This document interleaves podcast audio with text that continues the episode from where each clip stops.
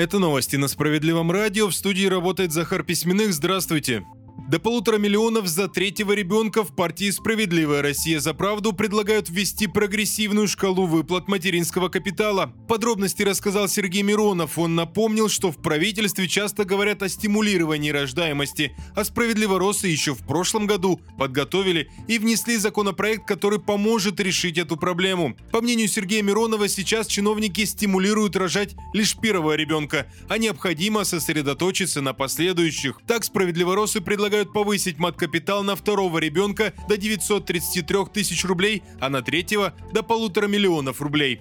Мандарины не подешевеют к Новому году, такими прогнозами делятся в Ассоциации компаний розничной торговли. По словам специалистов, нормализовать ситуацию с ценами на цитрусовые планировали поставками из ЮАР, Турции и Марокко. Но сложности с логистикой не приведут к изменению конечной стоимости в лучшую сторону. В этом году значительно ниже урожай из Азербайджана и Абхазии. Кроме того, Россельхознадзор забраковал часть партий из Турции и Ирана из-за найденных паразитов. Все эти факторы привели к тому, что за год цены на мандарины выросли на 70% и по прогнозам не снизятся в ближайшее время.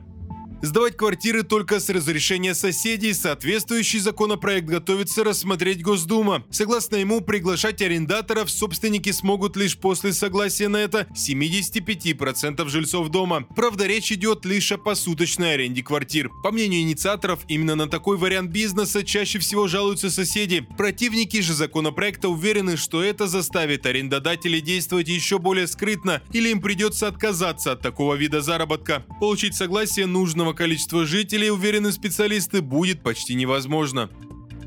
Выпуск проложат новости Центра защиты прав граждан, вернули нормальную температуру воды и наказали ответственных за халатность в работе. Казалось бы, банальная проблема отсутствия действительно горячей воды, но в одной из ресурсоснабжающих компаний Екатеринбурга никак не старались ее решить. Долгое время жители одного из домов на улице Колхозников не могли ни душ нормально принять, ни посуду помыть. Дело в том, что из крана с горячей водой бежала еле теплая. При этом платежки приходили вовремя и в полном объеме. Люди утверждают, что на их претензий никто из коммунальщиков не реагировал, и они обратились в Центр защиты прав граждан. Там подсказали, если температура горячей воды ниже 60 градусов, а ответственные не хотят решать эту проблему, нужно обращаться в Госжилинспекцию, прокуратуру или Роспотребнадзор. Чтобы быстрее заставить ответственных работать, специалисты Центра подключили к делу лидера уральских справедливоросов Андрея Кузнецова. Он направил депутатский запрос в прокуратуру, проверка выявила нарушение, и ресурсоснабжающей организации было направлено предостережение предостережение. Только после этого люди сообщили, что у них наконец